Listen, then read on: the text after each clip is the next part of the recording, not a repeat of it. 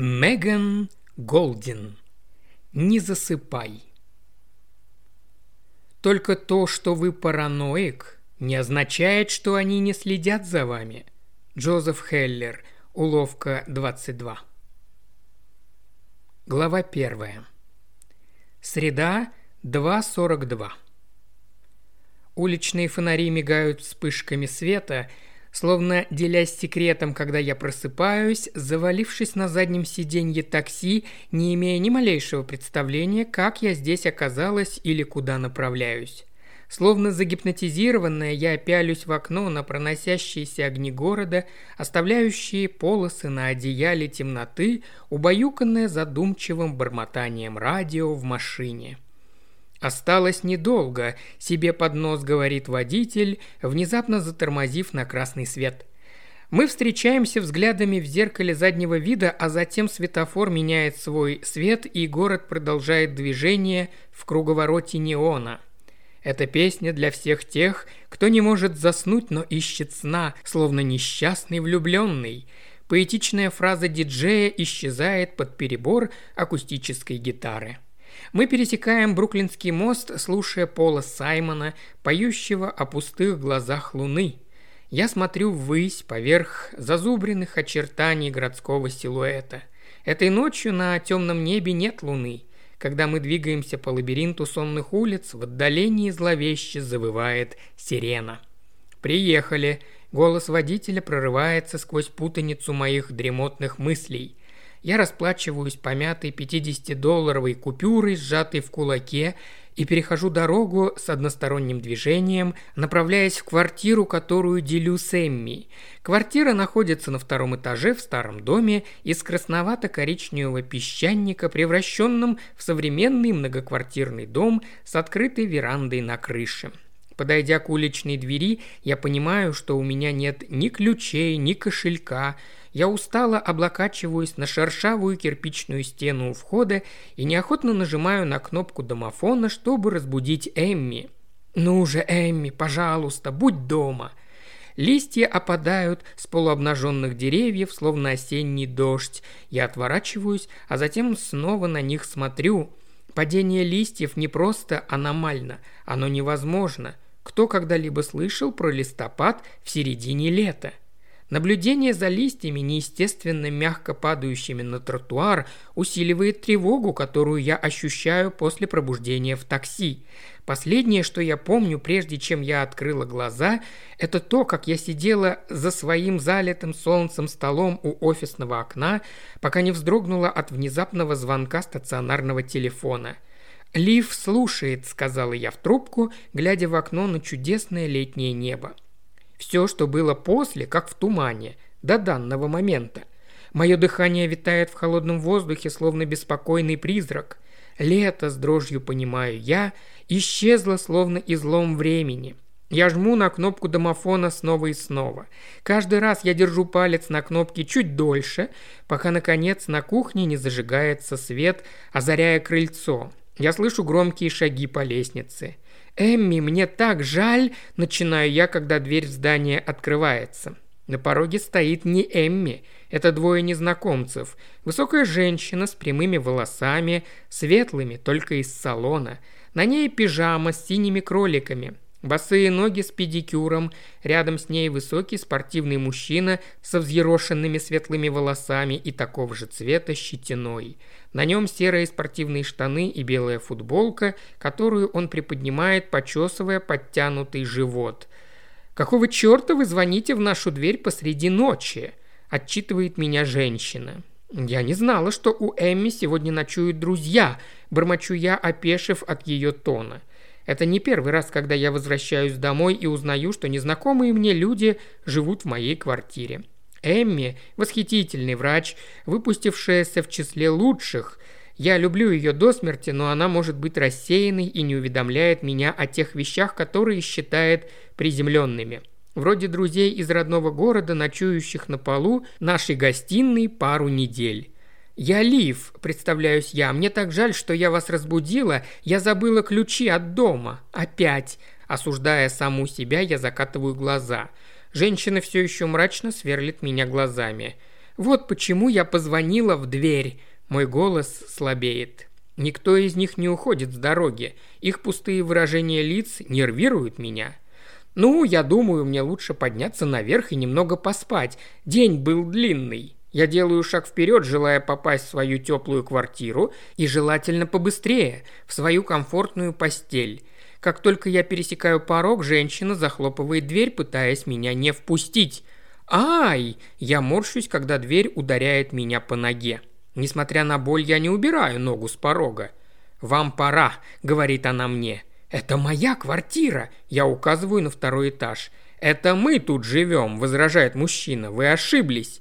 Я почти верю ему, пока мой взгляд не падает на примечательный кафельный пол и на сделанные из темного дерева перила с загнутым краем.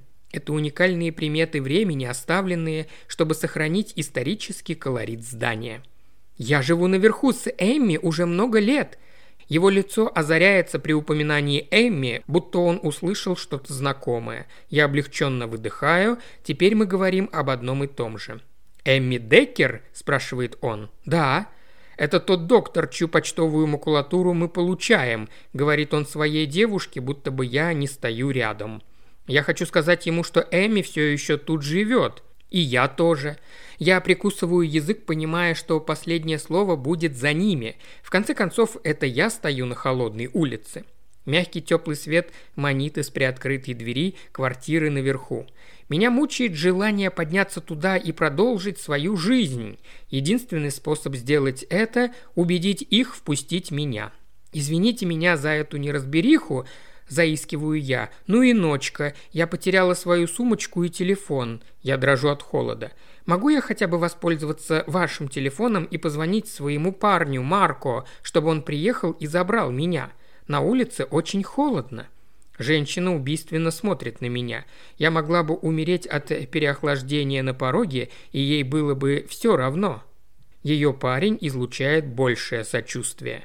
Я смотрю на него широко раскрытыми, умоляющими глазами. Он колеблется и затем толкает дверь, чтобы впустить меня. Его девушка метает в него взгляды, будто кинжалы, за то, что он уступил. Ее ноги сердито топают по лестнице наверх. Глава вторая. Среда, 3.08. Вся моя уверенность исчезает, словно лопнувший пузырь, как только я захожу внутрь. Я совершила большую и досадную ошибку. Это не моя квартира. Конечно, планировка та же самая, но обстановка совершенно иная. Квартира выглядит как обложка каталога Икеи. Ее интерьер в цветовом сочетании белого и естественных оттенков продуман до мелочей – даже кухонные шкафчики новые.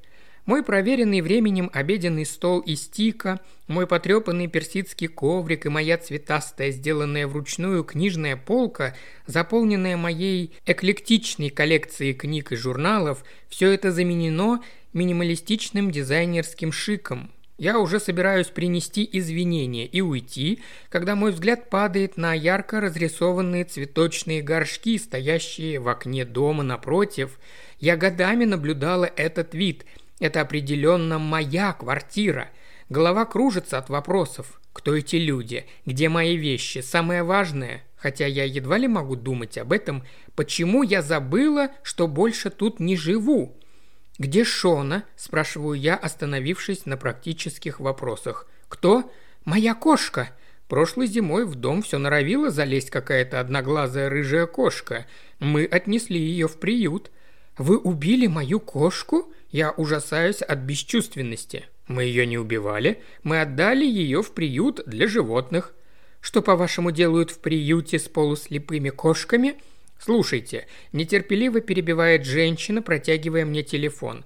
«Нам обоим нужно идти спать. У нас обоих рабочее совещание рано утром. Позвоните своему парню, а затем спускайтесь и ждите его на улице». Я, едва ее слыша, прохожу через открытый дверной проем в свою спальню. «Эй, вам нельзя туда входить!» – кричит она, идя следом. Ультрасовременная кровать на платформе, смятые простыни из бамбукового волокна – не мои. Металлический торшер и абстрактный узор зебра на стене тоже. Я беру фоторамку с прикроватного столика. Люди на фото мне не знакомы. «Не трогайте!» Она вырывает у меня рамку. Я едва понимаю, что ее лицо слишком близко к моему. Кожа покрылась красными пятнами, что напрочь убивает природную красоту этой женщины. Ее крик заглушается треском внутри моей головы. Он все убыстряется и убыстряется, пока не начинает звучать как счетчик Гейгера в месте радиационного загрязнения. «Грант, звони копам!» – приказывает она – Звук в голове резко обрывается. Последнее, чего бы мне сейчас хотелось, это столкновение с полицией. Я ясно осознаю, что они не займут мою сторону. Пусть я и в смятении, но знаю, что ситуация явно не в мою пользу. Мне едва ли удастся объясниться с полицией, когда у меня нет ни малейшего понятия, что происходит. «Подождите!» – говорю я громче, чем необходимо. «Я ухожу!» Ноги трясутся, я крепко держусь за перила, чтобы не упасть, и спускаюсь к выходу на улицу. «Больше не возвращайтесь. Если я увижу вас тут снова, тогда мы точно вызовем копов», — говорит женщина, стоя на лестничной площадке. Я открываю дверь и выхожу в холодную ночь. Опустившись на верхнюю ступеньку крыльца, я облокачиваюсь на кирпичную стену под панелью домофона, пытаясь придумать, куда мне идти — меня выбросили на холодную улицу из собственного дома посреди ночи. Я напоминаю себе, что это больше не мой дом. Пара наверху, очевидно, живет тут уже какое-то время. Голова пульсирует от растерянности. Я осматриваю свои карманы. Вдруг я запихнула свой телефон куда-то – в переднем кармане джинсов я нахожу пачку наличных, в кармане длинного кардигана лежит какой-то предмет, завернутый в футболку. Я кладу футболку на колено и аккуратно разворачиваю ее. Внутри нож из нержавеющей стали, в крови, такой свежий, что я чувствую ее запах. Нож падает на ступеньку с металлическим звоном, ударяясь о бетон – мне противно коснуться клинка. Немного поколебавшись, я поднимаю его футболкой и бросаю все вместе в урну, установленную рядом с кирпичной стеной, закрыв веки. Я слышу, как захлопываются дверцы машины чуть выше по улице. Это такси высаживает пассажиров. Я стою посреди улицы и машу автомобилю, который едет ко мне, освещая фарами мокрую дорогу. «Куда?» – спрашивает водитель, как только я забираюсь внутрь. Я даю ему адрес Марко, хоть и не знаю, как Марко отреагирует, когда я окажусь у него в середине ночи. В наших отношениях есть четкие границы. Одной из них является то, что мы не заваливаемся друг к другу без предварительного звонка – у нас даже нет ключей от квартир друг друга. Я убеждаю себя, что Марко не захотел бы, чтобы я блуждала по темным улицам, не имея места, куда можно пойти. Городской свет пульсирует в отдалении, пока такси петляет по почти пустым улицам под печальные мелодии Билли Джоэла, поющего «Доброй ночи» своему ангелу по радио. Когда мы проезжаем фонарь, я замечаю надписи на тыльной стороне своих ладоней. Я выгляжу как человеческий щит с граффити. Разобрать можно лишь некоторые послания. Большинство стерлись настолько, что они едва ли различимы в свете фонарей, периодически озаряющих меня. Над костяшками пальцев черной шариковой ручкой написаны буквы. Я прикладываю кулаки друг к другу. Буквы складываются во фразу «Не засыпай». Над правым запястьем я записала название и адрес места. Ноктюрнал. Я наклоняюсь вперед и говорю водителю вести меня туда. Глава третья. Среда, 3.44. Я прижимаюсь лицом к рифленому стеклу двери в бар, но ничего не отзывается в памяти при виде «Ноктюрнал», Размытые цветные пятна двигаются за толстым стеклом в стиле ар-деко, будто ожившая картина импрессиониста. Рев бара выливается на улицу, когда открывается дверь. Цветные кляксы, которые я видела сквозь узорчатое стекло, превращаются в людей в длинных плащах, обматывающих шарфы вокруг шеи. Их пьяные глаза ищут проезжающие такси, пока они громко переговариваются между собой голосами, еще не настроенными на тихую улицу. Как только они проходят мимо, я хватаюсь за дверь, прежде чем она захлопывается, и вхожу в темную, словно пещера, комнату, наполненную тусклым светом и оглушающим гулом смеха и бокалов. «Мы скоро закрываемся», — говорит официантка так, словно знает меня. Она отсоединяет бархатный красный шнур. Он падает позади меня, когда я захожу внутрь, справа закрытая зона с пустыми ресторанными столами. Уборщик в белой форме бесшумно моет пол, будто медленно танцуя во сне. Я спускаюсь по двум ступенькам в оживленную барную зону и теряюсь в компании восьмерых людей, встающих из-за стола. Вставая, они царапают своими стульями пол и пьяно бредут в сторону выхода. С ними уходит и основной шум. Пара прожженных пьяниц остаются, сидя на барных стульях, будто на жердочках и опрокидывая свои стаканы – Никто из них не разговаривает. Их взгляды прикованы к стаканам с жидкостью, будто бы это их единственный источник покоя. Позади барной стойки располагается трехстворчатое зеркало 30-х годов прошлого века. Я будто бы смотрю на искаженную версию себя в ярмарочном зеркале. Мои волосы очень длинные и намного темнее моего натурального каштанового оттенка. Теперь это цвет кофе, американо. Я заплетаю их в косу, чтобы не мешали, и удивляюсь тому, как умело я делаю это, хотя никогда этому не училась. Бармен с темной козлиной бородкой и в белой рубашке с закатанными по локоть рукавами, обнажающими татуировку, наливает напиток мужчине, сутулившемуся на барном стуле. Бармен смотрит прямо на меня, и его широкая улыбка наполняется теплотой узнавания. «Лив!» Я так удивлена тому, что незнакомец знает мое имя, что инстинктивно оглядываюсь, не стоит ли рядом моя тезка. Я знал, что ты вернешься перед самым закрытием. Все происходит так, будто бы он продолжает предыдущую беседу. Что тебе налить, Лив? За счет заведения. «Спасибо, но мне хочется только воды», — говорю я, неловко садясь на свободный стул за стойкой. «Сегодня не пью». «Пару часов назад ты совсем не то говорила», – усмехается он, протягивая мне стакан ледяной воды. «Я была тут раньше». Глаза бармена весело пляшут, наблюдая мой ступор. «Конечно, где-то в десять. Ты выпила несколько бокалов и затем ушла». «Одна?»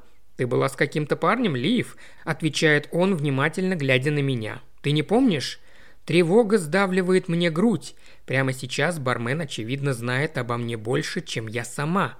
Должно быть, я была тут с Марко. Возможно, мы пили. Это объяснило бы ощущение, будто я вне своего тела, появившееся у меня, когда я проснулась в машине. «Сейчас все как в тумане», — объясняю я. «Как он выглядел, парень, с которым я была?» «Я видел только ваши затылки, когда вы уходили. Народу было не протолкнуться. Ты знаешь, как тут бывает, когда у нас играет группа». Я понимающе улыбаюсь, хотя ничего не помню. Ни бармена, ни бара, ни мужчину, с которым я ушла вечером.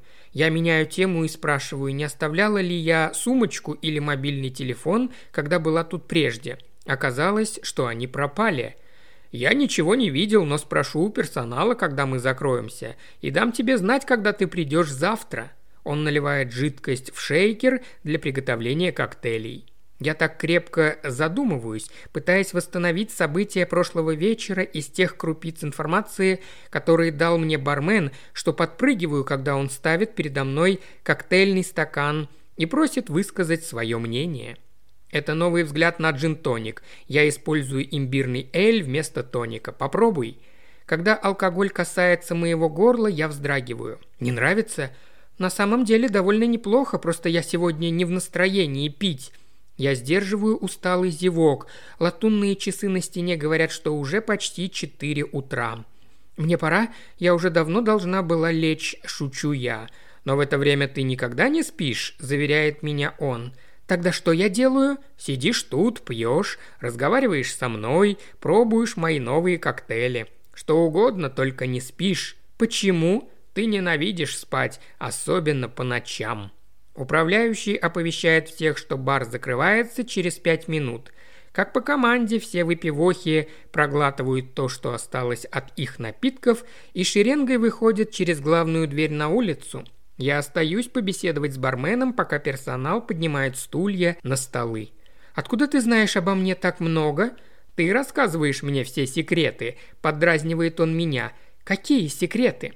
Вместо ответа он показывает на написанные шариковой ручкой буквы над моими костяшками, складывающиеся в слова «Не засыпай». Я смущенно прячу руки.